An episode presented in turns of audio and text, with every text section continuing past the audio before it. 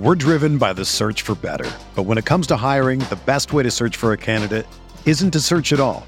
Don't search match with Indeed. Indeed is your matching and hiring platform with over 350 million global monthly visitors, according to Indeed data, and a matching engine that helps you find quality candidates fast. Ditch the busy work. Use Indeed for scheduling, screening, and messaging so you can connect with candidates faster. Leveraging over 140 million qualifications and preferences every day, Indeed's matching engine is constantly learning from your preferences, so the more you use Indeed, the better it gets. Join more than 3.5 million businesses worldwide that use Indeed to hire great talent fast. And listeners of this show will get a $75 sponsored job credit to get your jobs more visibility at Indeed.com slash BlueWire. Just go to Indeed.com slash BlueWire right now and support our show by saying that you heard about Indeed on this podcast. That's Indeed.com slash BlueWire. Terms and conditions apply. Need to hire? You need Indeed.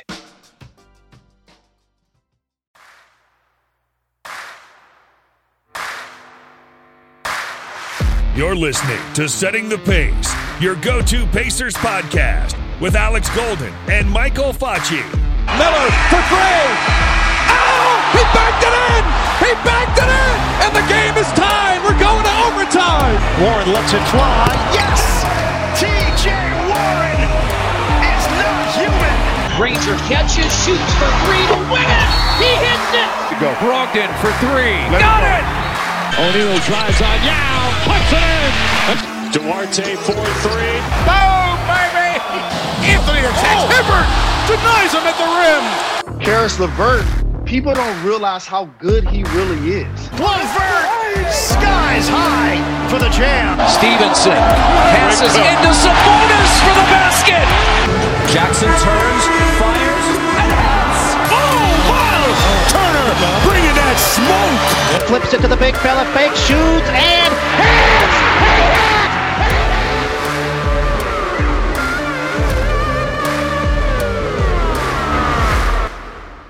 What's going on, everybody? Welcome back to another episode of Setting the Pace. I am your host, Alex Golden. I'm joined today by my co-host, Michael J. Facci.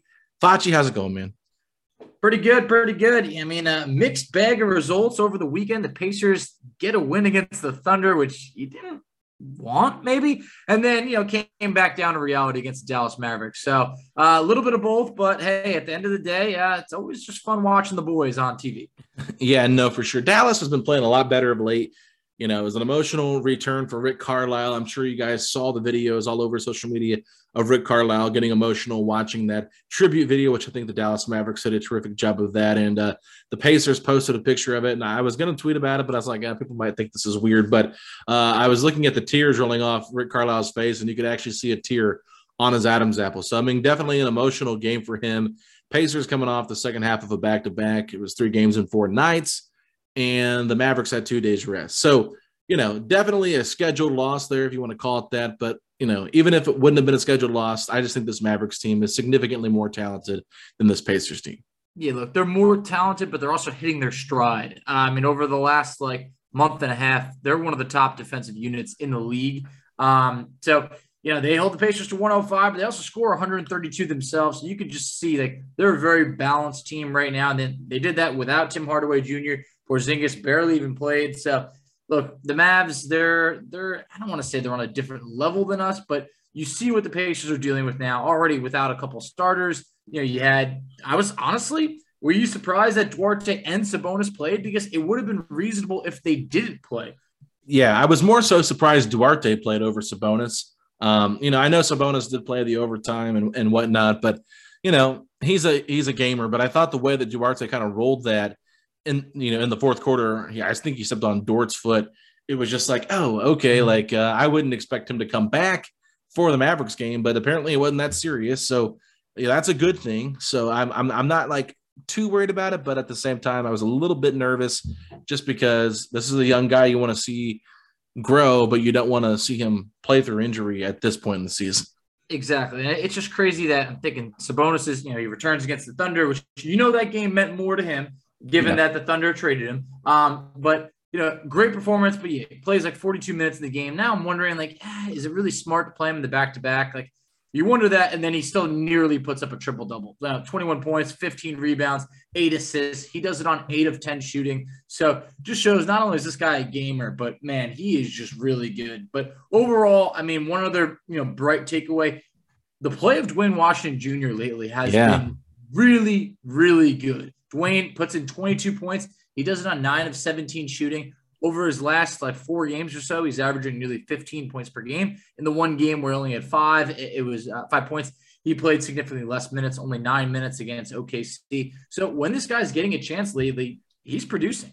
Yeah, I actually really enjoyed what he had to say at the press conference. He just really talked about staying ready and knowing that he has that not a good defender mark to his name and, and really wanting to prove that he can be a good defender. So you know what? I've been I've been kind of critical a little bit of Duane Washington Jr. and not buying into the hype, you know, as a full time role player. But man, this guy gets his shots up quick, Foch. And I mean, he mm-hmm. doesn't, I mean, he he shoots very streaky. We get that. But I love how quick his release is. And when he's going, man, he is somebody that can really put the hurting on the other team offensively just because of what he can put in the basket. You know, the, the game against the Pelicans, I mean, he was keeping the Pacers in it. So I just, I, I think that the Pacers, if you think about it, they've hit on Isaiah Jackson for what we think so far. They definitely yeah. hit on Duarte to get Duane Washington Jr. undrafted. They hit on him, and I think Keifer Sykes for what he's been asked to do. They hit on him. So I would say this year's rookie class and Terry Taylor once again another guy that looks pretty promising for you know being an undersized big man. I mean, I, I really feel like the Pacers have done a much better job with the the young players they brought in this year. Completely agree. I mean, when you start to look back at the Cassius Stanleys and the Amida Brimahs and you know Ike Anigbogu, I'm trying to Exactly, exactly. Like those type of guys, you start to just be like, man, I mean, Brian Bowen. I mean, those are guys that the Pacers just completely woofed on, or really just did not bring much to the table. You look at Duane Washington Jr., and he's already surpassed all of those guys. I mean, yeah. really has. Expectations were super low. I really didn't even think. Obviously, in a perfect world, if things were going right, Duane Washington Jr. really wouldn't even be playing any any more than just blowouts and he showed that he's way better than that. So yeah, aw- awesome find for the Pacers. Absolutely, Facci. Well, today it is Mailbag Podcast Day, and so as we look forward to that, I just want to apologize to all of our Instagram, Facebook, and Reddit, you know, listeners and followers of the of the Mailbag Podcast. But we had over 25 questions today just from Twitter.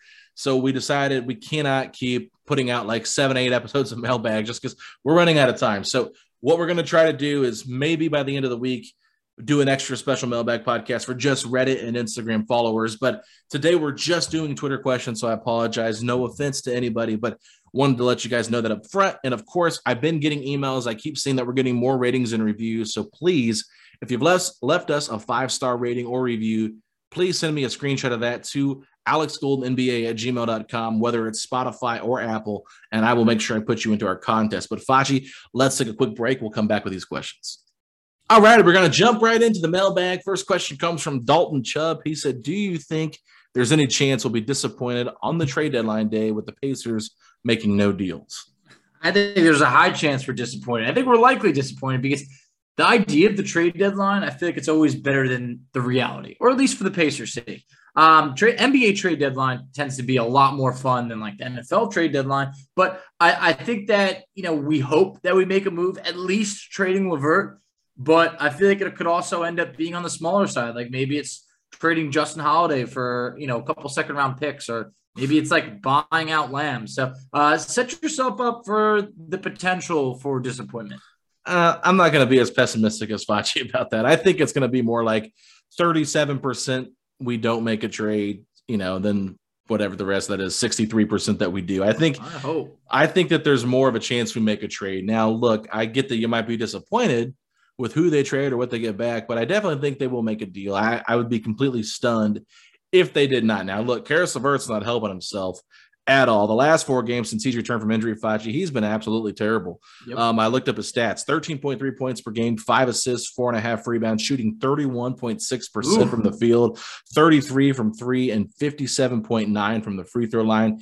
He's a minus 53 in the last four games. So Caris LeVert has not been playing great basketball, and I'm sure a lot of that minus 53 is inflated by the Hornets game. So you got to take that with a grain of salt. But with that being said, um, you look at what he did against the Lakers. He missed the next two games with a calf injury, and then he's come back playing bad. Hopefully, that calf injury is not serious, but it seems like maybe it could be lingering. I don't know, Foch. I'm not really sure, but I, I do think that LeVert is most likely to be moved. After that, it depends because your expectations. I mean, if you're expecting a star to come into Indiana through the trade deadline, you're going to be disappointed. So put it that way. So it all depends what you're looking for, Dalton. Yeah, exactly. And I, I want to say this real quick too before we move on to the next question. The big thing is you're not going to get back a superstar level player if you're trading away guys that you don't even want on your team. So exactly. the Pacers are 13th in the Eastern Conference and they're trying to sell off on some of these guys. Like we don't have any all stars. We're really trying to move other than maybe Sabonis. So everybody else is just a, a role player in the NBA. And if you're trading role players in the NBA, the most you're going to get back is another role player or a potential young player that's buried on their current team's roster. But anyway, with that being said, Facci, question number two. All right, coming from Pacers faithful. Uh, the top projected draft picks are fours and fives. Have Jackson and Brissett shown enough to be given the keys at the, at the four uh, at this point? So, uh, as to influence the draft choice, i.e., is it worth trading back for a different position like Ivey or Davis in parentheses if they end up in that position? Uh, Alex, you start first. Yeah, I, I, think at this point, if you're at the top of the draft, you got to take the best player available. Um, Isaiah Jackson's a 23rd overall pick, and Oshae Brissett, he was taken, you know, or maybe he was 22nd, excuse me. Oshae was undrafted, right? Or yep, yep, mm-hmm. yeah, undrafted free agent. So yeah, they're good players, but no, they're not good enough to to even consider not drafting a Jabari Smith or uh, Paolo Banchero. So these are two guys to me that are like they could change your franchise. Look, I think Isaiah Jackson at best could be a marginal starter at points, but Oshae Brissett's a good player. I, I still think he's just a good role player, not a superstar, not a star, not a guy that you're really banking on to be consistent 82 games of the year. So for me, Foch, that's how I would look at it. Now, if you like Ivey and you end up getting him in, that, in a draft and whatever, then sure, you know, Johnny Davis, same player, you know, I think Ivey's a couple notches above Johnny Davis overall in talent, but you know, I don't think it's worth trading back just because you're sold on the two guys you have already.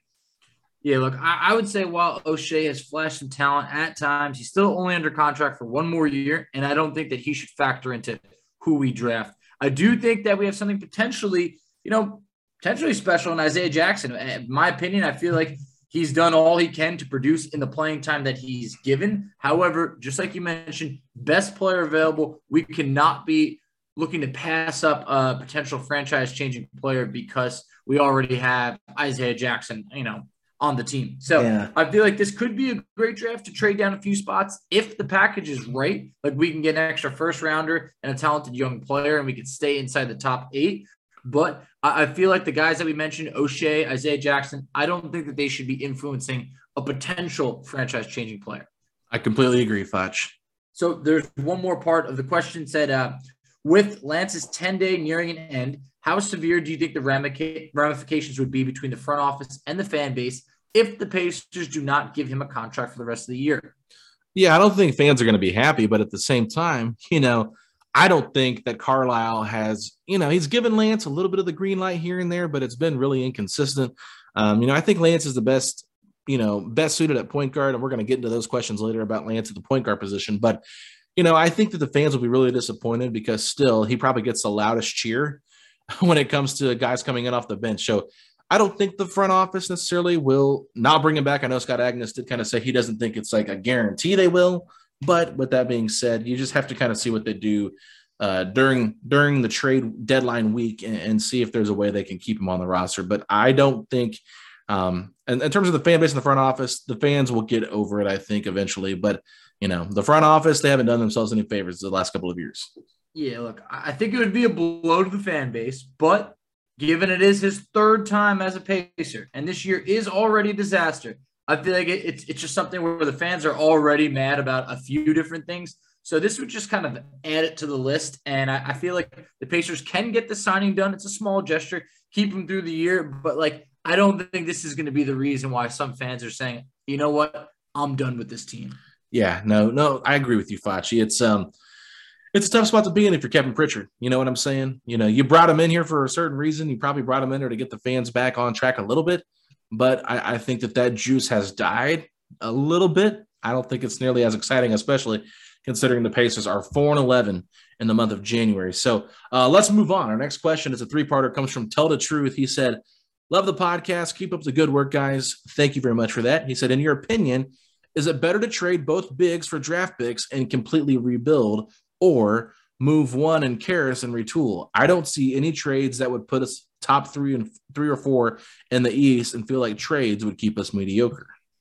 You're right. I mean, I don't see many trades at all that would honestly even bump us to the top six in the East this year. Um, I don't think that we should trade both bigs. I think that we should trade Turner and LeVert, and then also you could look at trading, you know, your other say a Justin Holiday or Torrey Craig, one of those type of players, because I don't think that LeVert fits in this in the team's plans long term. Yeah. I think Turner. I think Turner needs a fresh start. I think Isaiah and Goga need more playing time. Um, and then Turner is also entering the final year of his contract next year. So I think we can get enough assets back from LeVert, such as like a first and a promising young player, instead of like the two first that we're asking, which is just absurd. Um, so I think that if we can also get a first and a young player for Turner, you're talking about bringing in two first round picks, potentially two promising young players. I think at that point, that's a good return that you'll still have the kind of the core of this team. So, um, you know, basically, I, I would just say don't panic and trade both bigs. Yeah, I think I think what tell the truth is trying to get at here a little bit is basically saying if we uh, try to just move one of Caris and or move Caris and one of the bigs and retool, that is going to keep us mediocre because you know, like we just like I just said, Caris and Turner, they're role players, so they're not going to get you back like superstar level players. Where you know, if you did look at maybe trading Sabonis, there's a possibility somebody overpays for him. You know, I know a lot of conversations we've had have been around looking at Washington, which they don't have a whole lot, and then Sacramento, obviously, you know, they're trying to upgrade their roster. So personally, for me, it's just like, look, and this roster right now is flawed. I think that you can make moves going forward. I think, you know, you could move Malcolm in the offseason. I think it's a very, very possible situation to happen based on who they draft. But, you know, you're going to get a good draft pick this year. I think if you're able to trade Turner and LeVert and get some young players back, they might fit the team a little bit better in the and what Rick Carlisle wants to do moving forward. So I think that would be the better way to go instead of completely trying to rebuild because – you know, you could easily get two draft picks in here, three draft picks, whatever it is, and miss on all of them. And then you're really you're still at the bottom of the barrel. So for me personally, Facci, I don't necessarily think that you should have to trade your top beautiful trade assets right now without including our young rookies just to try to rebuild this thing because it's it's something that I don't think is going to happen based on everything we've heard from Herb Simon. Yeah, look, they're not going to tear it down. I just don't think that there's a move out there that's just going to get us like right back into the, the upper echelon of the of the East. So it, it's going to be very tough. I mean, you could miss on all the picks, but the picks could also be your best way of getting better if you can't lure equal talent there or you know good enough talent. Mm-hmm. So it's a tough spot. But we did have one more question from Tell the Truth. He's got two more actually. Oh, so two more. Is it possible Myles is being held out to ensure he does not get injured before the trade deadline and he is not that hurt? I think it's a little bit of both. Here's what I'll say I do think that Myles is actually hurt. However, I do feel that the Pacers want to be extra careful with him because this year, more than others, it actually felt like he was probably going to be moved. I know he's been rumored to be moved for like what at least like three years now. Horrible timing on the injury. I think they want to take it slow with him, but I think they also want to make it known when a positive medical report comes out to the league to let them know, hey, Turner, he's going to be ready soon. Hopefully that could boost his value back up. Yeah, I think one thing that's really interesting is when we first got the initial report that he was, you know, going to be out. They did a scan that Tuesday and said they'll be reevaluated in two weeks. Well, they went ahead and pushed that reevaluation up to a Thursday prior to that Tuesday. So you're talking about five days sooner than what they had planned on doing, and that's why they put out that hey, he had a good result. So yeah, I could definitely see them like being really like cautious with it in terms of like what do you have exactly? And, and, we know stress reactions they can be all different sorts of things. We just don't know the the details of it because the feet are very weird. So personally for me i think that it's somewhere in between here Facci. i don't think that he's like not hurt and they're just trying to like make sure he's healthy but i i also think that it's probably not as severe as some people are thinking it is and i think he could easily be ready to play maybe not after the trade deadline, but a couple day, a couple weeks after, maybe the All Star break. I think really he could be fine and ready to go at hundred percent. So, uh, anything else on that? No, no. I think they just there's no need to rush him back before he's ready in a, a, a season where we're not going anywhere. Yeah, and I mean, we'll see what happens. But I do think that if he is not traded by the deadline, uh, you will see him get back into that starting lineup and you won't see Goga much on the floor. But let's move on. Pacer fans have been uh, fortunate to not be at the bottom or have to stay there for long. Could it be that with other teams rising in the East, it's just our time to see what the bottom feels like for a couple of years? I mean, no one, you know, it's not like we're, oh, hey, it's our turn to take, you know, take a feel at it at the bottom. But I just feel like I don't think we're going to be there for a couple years, but you know, you never know. But the front office, honestly, they take too much pride in at least being a playoff team or a play-in team to ever do a full-on rebuild and be bad for years. I mean, teams like the Cavs went through a long rebuild, but look at them now. I mean, they were a, another day a game and a half out of first in the East with a balanced team of young players as well as you know some other you know more established players like a Kevin Love and I feel like man they're going in a really great direction. But it's finally our time to I feel like make some tough decisions and stop waiting and start moving on because that that ideal starting five that we hope to see we're probably never going to see it. Yeah, and a lot of these teams that have taken that jump too, they've all gotten high draft picks. I mean, look yep. at Charlotte, LaMelo Ball. You look at the Knicks, they got RJ Barrett. I know they've come back to earth a little bit, but go to the Hawks. They've gotten John Collins. They got DeAndre Hunter. I mean, uh, John Collins is a later pick, but they got Trae Young too. That's what I meant. Uh, the West, the Grizzlies, look at them. Yeah, you know, and that's kind of what it comes down to. Sometimes you just have to hit on your draft picks, and the teams that have elevated, like Cleveland, you know, they got Darius Garland, they got Evan Mobley. They they were able to get into that uh, Pacers trade there with the Nets and the Rockets and the James Harden deal to get Jarrett Allen. So I mean, I'm just telling you, like the way you go about building your team, a lot of times is through the draft and then being very strategic when it comes to making trades. So, you know, if they hit on their draft pick this year, yeah, they could that could really catapult them up the list in terms of getting better, especially if you if you at least appreciate some of the pieces they already have on the roster. I think that's what gets overblown a little bit like, oh, this team sucks. No, they don't suck at all. They don't play well together. But I think if you get the right pieces and keep the right pieces, you know, you've got a good core here and a good coaching staff. So I don't think we'll be bottom dwellers for very long, but you know, maybe another year or two at the bottom. I just can't see it with Rick Carlisle being here uh, in terms of what he would prefer and how they will go about building this roster, Facci. Yeah, absolutely. Like I don't, I can't just see us being like a such a sorry team, you know, competing for a top three pick, you know, a couple of years in a row. It just feels like the Pacers will find a way to squeak out to be like at worst like in the play-in area after like a full off season, you know, this year. But you know, that's not really where a lot of people want to be. So it depends mm-hmm. on which direction the franchise is finally willing to take. Absolutely. Well, let's move on to our next question here, Foch. So we have, uh, I believe it's Stefan Wheeler. Uh, it could be Stephen, but I believe it's Stefan. Um, is the trade deadline less important than playing the youth and ensuring every chance for our pick to be a top five pick? That's a good question. Um, you know, I, I think you're probably onto something that probably is less important than playing the youth and ensuring every chance. But you know, I think in order for us to play the youth, you're going to have to move these players to the deadline because I just don't envision Carlisle or the coaching staff not trying to win games, not playing their veterans to let the youth really, you know, get some run consistently when everybody's healthy. Come, you know, you know, March or, or February. I think April, when they kind of see where they're at, maybe they go into more of that kind of like, hey, we're going to give them a month to develop. But I think you have a better chance of getting them to develop if you do make trades. But um, overall, I would say that it's more important right now, um, you know, to, to establish what you, or at least see what you have with this youth movement and uh, make sure you know how to build your roster moving forward. Yeah, I, am similar to you. I'm basically saying the trade deadline is super important in enabling us to be able to play the youth because we there's some guys that are that are, you know, clogging up the positions, clogging up playing time. So we need to be able to trade some guys in order to truly be able to give, you know, guys like Goga and Isaiah and Duane Washington the ample playing time that they need. So a top five pick, in my opinion, is more important because I feel like that can, I don't know, it's tough. I feel like that top five pick is going to be one of the most important picks the Pacers have ever had. But yeah. I, I, think we can only really achieve that if we are sellers. Mm-hmm. I agree. Um, the second part of this question, did you ask that one yet?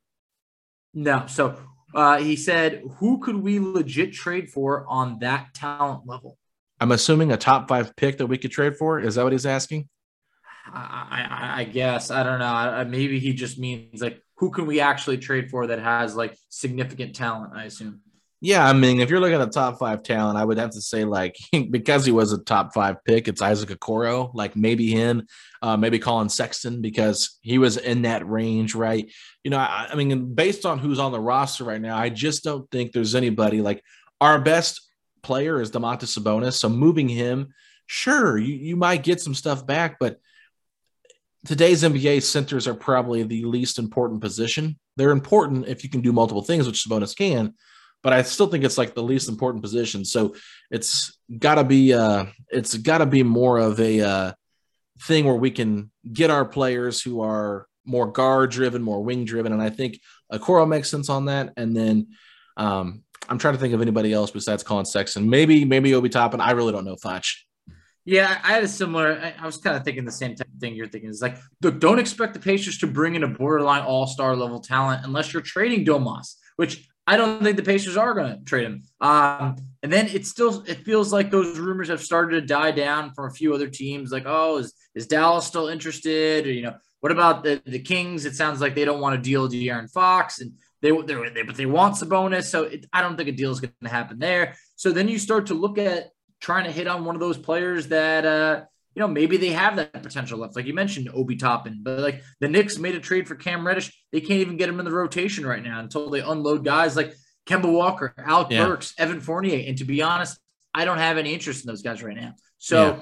I, it's just the talent that we're going to get back is probably in a best case scenario going to be like the first round pick in Isaac Okoro. And like that, that's that's a deal that for me, I'm happy with. So yeah. i have like I don't have my eyes set on a De'Aaron Fox right now. Yeah, exactly. Well, let's take a quick break and we will come back and answer the second part of Mailbag Part One's questions here on Setting the Pace. We're driven by the search for better. But when it comes to hiring, the best way to search for a candidate isn't to search at all. Don't search match with Indeed. Indeed is your matching and hiring platform with over 350 million global monthly visitors, according to Indeed data, and a matching engine that helps you find quality candidates fast. Ditch the busy work. Use Indeed for scheduling, screening, and messaging so you can connect with candidates faster. Leveraging over 140 million qualifications and preferences every day, Indeed's matching engine is constantly learning from your preferences, so the more you use Indeed, the better it gets. Join more than 3.5 million businesses worldwide that use Indeed to hire great talent fast. And listeners of this show will get a $75 sponsored job credit to get your jobs more visibility at Indeed.com slash BlueWire. Just go to Indeed.com slash BlueWire right now and support our show by saying that you heard about Indeed on this podcast. That's Indeed.com slash BlueWire. Terms and conditions apply. Need to hire? You need Indeed. The Coca Cola Company, Keurig Dr. Pepper, and PepsiCo are bringing consumers more choices with less sugar than ever before. From sparkling, flavored, and bottled waters to zero sugar sports drinks, teas, and sodas, consumers are taking advantage of these choices. In fact, nearly 60% of beverages sold contain zero sugar. To learn more, visit balanceus.org. It's happening daily. We're being conned by the institutions we used to trust. The mainstream media is distracting us with meaningless headlines instead of focusing on the harsh realities facing American families. Time is short before something big happens, and that's why so many folks are preparing. They're becoming self reliant by investing in emergency food storage from My Patriot Supply. Go to mypatriotsupply.com and secure four week emergency food kits for each member of your family. Each kit contains tasty breakfasts, lunches, and dinners, averaging over 2,000 calories per day. Save $50 on each four week food kit you purchase. Plus, get free shipping on Ready Hour four week emergency food kits. You're not ready if it's not Ready Hour Foods. At My Patriot Supply, you can also get solar power generators, water filtration units, heirloom seeds, and survival gear. Order by 3 p.m., and your unmarked boxes ship the same day. Shop MyPatriotSupply.com today. MyPatriotSupply.com. All right, our next question comes from Matthew Peck, and I gotta get a, I gotta give a shout out to Matthew Peck because he hooked me up with some really good tickets for the Pacers Clippers game. So Matthew, thank you so much for that. I appreciate it. But this is a really fun question. He said, pick one you agree with the most. One, is Rick doing everything he can, but the team is just that bad? Two, is Rick just doing worse than Nate Bjorkgren? Three, did Rick try at the beginning of the season, find out the team didn't work, and is now doing stealth tank? Four, Rick never had a chance due to injuries.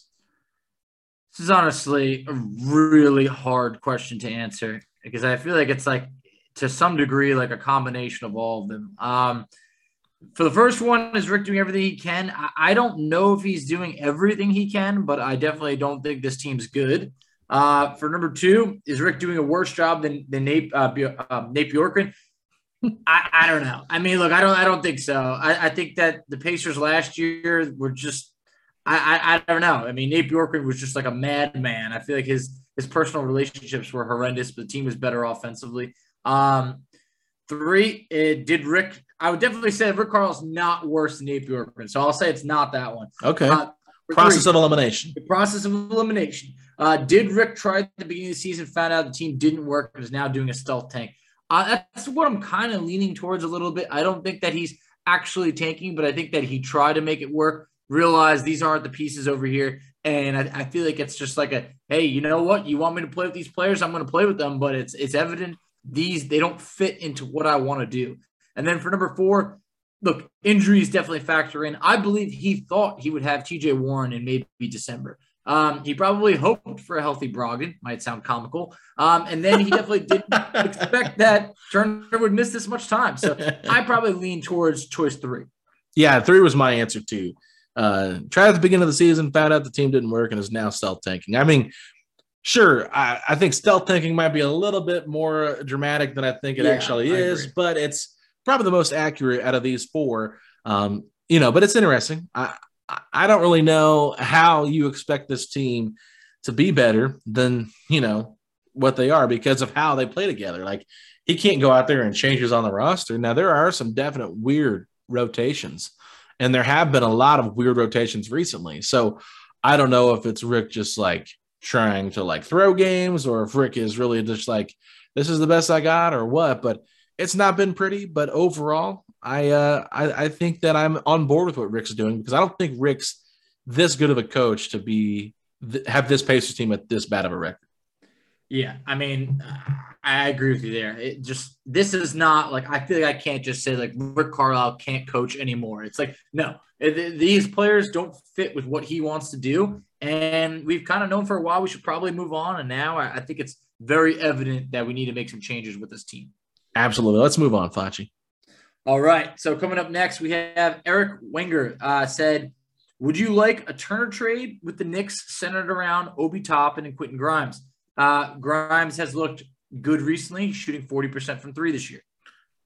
Yeah, this is a tough question because I actually really like Grimes. And I think that Grimes, like you said, he's been performing well. So shooting 40% from three is something that you really like. And it's just weird because it feels like the young guys on New York really haven't gotten that opportunity to showcase what they can do. Um, I, I, think Obi Toppin's in that same boat. He's a little bit older, obviously, but he just has kind of been buried in this rotation because Tom Thibodeau likes playing veterans. It's just what he does. So I know that there's a lot of talk around, hey, the next one embrace this youth movement. So I'm not sure they would give up both Toppin and Grimes for Turner, but I think you're more likely going to get a deal like this done with Toppin and Grimes than you are going to get Toppin and Immanuel Quickley, like I've wanted. So, you know, with Turner's injury, with how everything is gone, I think if this is one of your better offers, like I said before, I, I think you really just take the deal, move on from Turner, and uh, then you at least have two young players that if they don't work out, will probably have better value moving forward just because of their contract situation. So hopefully you can get them to play well and flip them if you don't like them, but hopefully they play well and they're good fits for this team.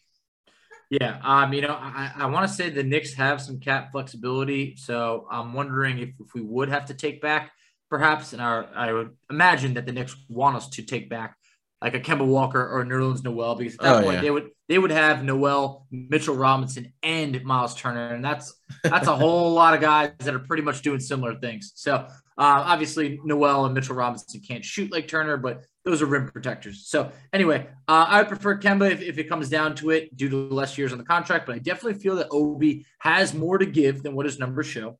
Grimes, I like. I feel like he definitely needs more playing time, and we need shooters. Um, look, Obi, you're talking about a guy that was a top 10 pick just two years ago, college national player of the year. So both players intrigue me. Uh, look, when it comes down to it, obviously Turner is the bigger name, the more proven player. But if you have an opportunity to get two younger players moving forward and slash some salary over there and to kind of build out this rotation a bit, it's pretty intriguing because I know there's some people that are going to be hurt if, if Myles Turner leaves for anything other than this big haul. But one thing I'm going to tell you, the haul ain't coming. Yeah. Would you like, uh, would you do an Alec Burks, Quentin Grimes, Obi Toppin trade for Myles Turner? Yeah, I would prefer something like that probably. Burks, Burks, I feel like I, I would rather have Burks than like a Kemba Walker or like a, a Nerlens Noel. When we have other guys there.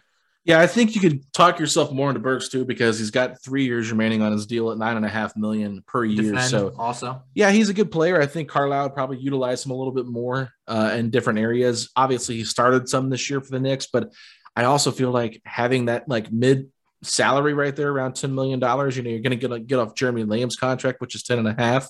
So this would almost give you like another option that's probably better than, than Jeremy Lamb at this point.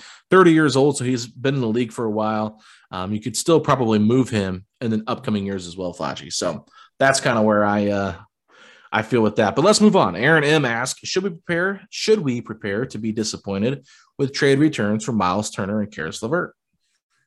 I look, I don't want to be as negative as I was earlier in the episode, but it's just like, look, eh, we could be disappointed. However, it depends what you're looking for. If you're setting yourself up for disappointment or not. In my mind, for Caris LeVert, I'm looking for a first and a young player. If any of those trade scenarios go through that we talked about with Cleveland, where you can get an Isaac Okoro, a first round pick, and then some salary cap relief and like Ricky Rubio's expiring, guys, that's a good deal.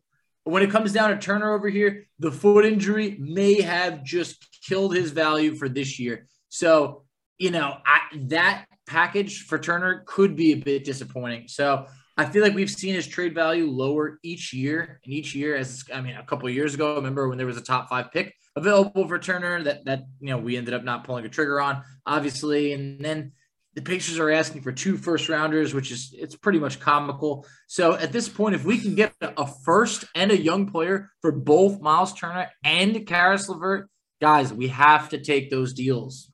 Yeah, and I think one thing. Let me ask you this, Fletch. In terms of Caris LeVert, if the Pacers went to the Cavs, like we talked about, and they said, "We want Ricky Rubio, we want Isaac Okoro, and we want your first round pick for Caris LeVert and Justin Holiday for salary filling purposes."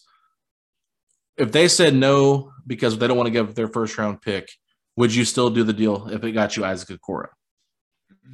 I mean, I probably would, but it would just like to be like, okay, if you can't include Okoro, like, is there something that you could include in? Like, do we, do we, I mean, are they willing to give up Collin Sexton if they're not going to sign him to a new deal? Like, is there yeah. something else that we can get back and roll the dice on? What if they offered both of those second round picks that they have from Houston and San Antonio?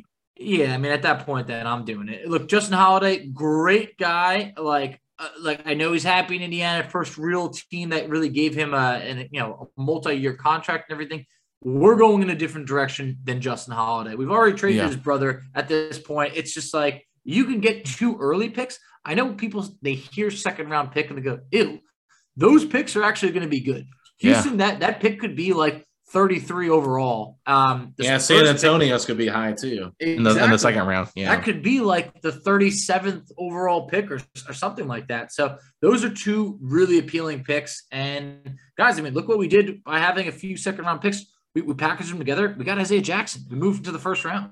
Yeah, and I think with this year's draft, like it's just a big talent gap from like probably like outside the lottery to like 35. Like I just think there's a lot of like good, not great players in this draft. That's why this draft's not super deep. And I've seen a lot of people that cover the draft talk about that. Like there's good players, but there's not great players in this draft. So that could be enticing to me as well. But you know, I think overall, if you're able to move Caris LeVert, a guy that doesn't fit very well for an expiring contract in Ricky Rubio and Isaac Okoro, you do the deal whether you get the first round pick or not. I don't think the Pacers love the idea of getting picks as much as we as Pacer fans and fans of the team do prefer because you know, how many first round draft picks do you really want? Like, if we get like three or four first round draft picks in this year's draft, you know, you're not really looking forward to that just because where are you going to find room to play him at? That's that's the biggest thing in roster spots. So, you know, I think that's intriguing, but I would uh, definitely be in, I would definitely do that deal if that's what it took, if it even took just Holiday, LeVert, and uh, for a, Okoro and expiring. I, I, think I would do that still just because I believe in Okoro that much. But I know some fans might not like that. But in terms of Myles Turner, you know, they might be a little bit disappointed, but I have yet to see Kevin Pritchard make a trade, Facci, where I feel like he has gotten just completely burned on it. It's true. And maybe that's why the Pacers are so picky because, you know, Pritchard isn't pulling trigger on, on a deal that looks like it doesn't benefit the Pacers. And the last few of those deals really have. I mean, the TJ Warren for cash. I mean, no one can end the 32nd overall pick, which also gets slept on there that he got that pick in there. I mean, yeah. that, I mean, the, the, the return for, for Paul George at the time looked terrible, but in the end, you got two really good players. I mean, the, the trade for, you know, Oladipo bringing in LeVert and two second round picks. I mean, he's been on the better end of deals. Just unfortunately, some of these players have, you know, struggled with injuries. Yeah, Facci. All right. Well, let's move on to our last question for this part one of the mailbag. Will you go ahead and read that for us? Yep. We got DJ Davis. He said, Why not start Lance Stephenson at point guard? As it's clear he creates shots for everyone and has some of the best passes on the current roster. Which players want to stay with the Pacers? Sabonis, Turner, LeVert, Holiday? Question mark. We should start Lance, Malcolm, Duarte, Jackson, and Sabonis or Turner. Okay, so um, I, I, think part of the reason you're not starting Lance Stevens right now is because he's still not viewed as a long-term part of the of the Pacers, right? You know, you're trying to build up number one Caris LeVert stock, which I think right now it's kind of man, it's not great. So that's why you've seen Keifer Sykes take a back seat. Um, they're still playing Lance at times because I think he's a better passer probably than Keifer Sykes overall. Just sees the floor a little bit better and can defend bigger positions where Keifer's kind of stuck on an island because he's so small. But you know, I think that's why you're not starting Stephenson is because you're trying to continue to build up that stock for Caris LeVert. And uh, which players truly want to stay? I don't really think Turner really wants to be here, whether he says he does or not. Uh, he's went back and deleted this post. I don't know if Sabonis really wants to be here. I mean, I, if I was Sabonis, I would really be considering my options once my contract expires, knowing how everything's gone down uh, with just in terms of not having success the last couple of years. LeVert, uh, I don't think he wants to be here that much either. I think he would prefer to be on a team that he can be more of a uh, be on a more of a contending team. And then Justin Holiday, I think he wants to be here. I think Malcolm wants to be here. I think Duarte likes being here, and I definitely think TJ Warren likes being here. So, um, you know, your idea of starting Lance, Malcolm, Duarte, Jackson, and probably Sabonis here in this case, yeah, it's not bad for the rest of this season, but it's not a, a, a roster or a starting five that I want to roll with uh, for the future.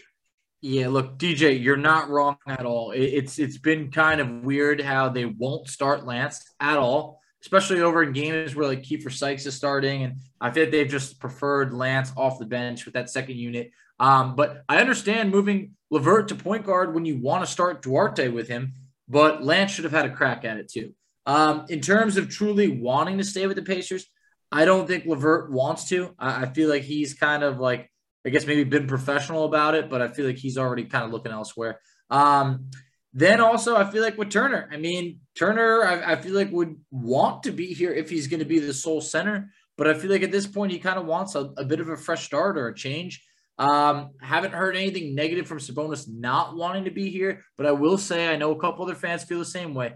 Did get a little bit nervous once I knew that Sabonis, you know, uh, when he got married, his, his wife is from LA, and you always kind of fear, like, oh man, is she going to tug him in another direction? Uh. But winning affects a lot.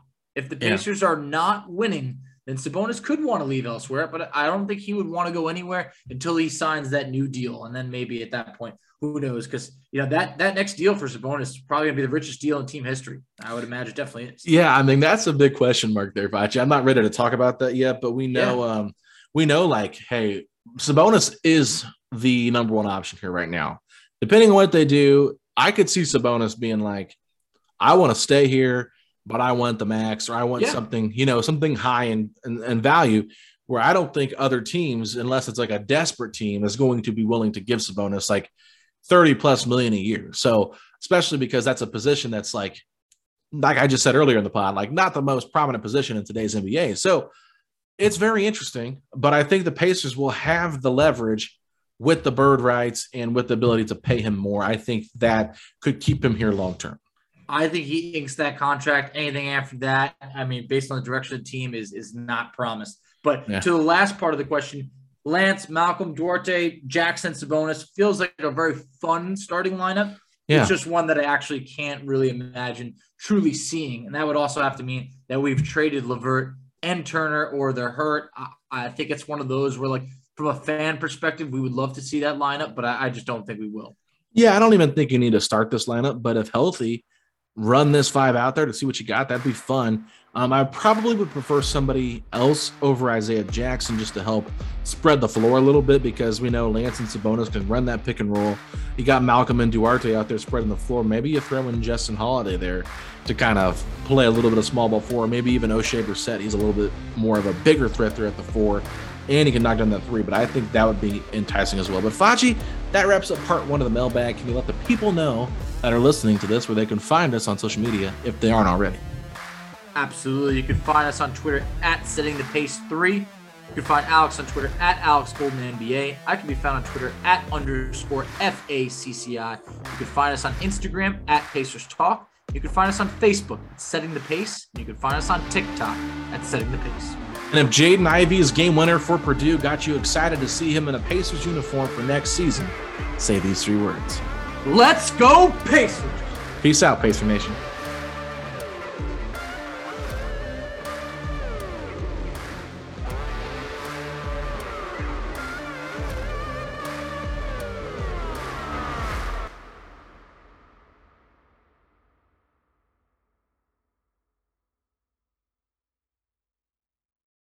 For the ones who work hard to ensure their crew can always go the extra mile, and the ones who get in early so everyone can go home on time, there's Grainger, offering professional grade supplies backed by product experts so you can quickly and easily find what you need. Plus, you can count on access to a committed team ready to go the extra mile for you. Call, clickgrainger.com, or just stop by. Grainger, for the ones who get it done.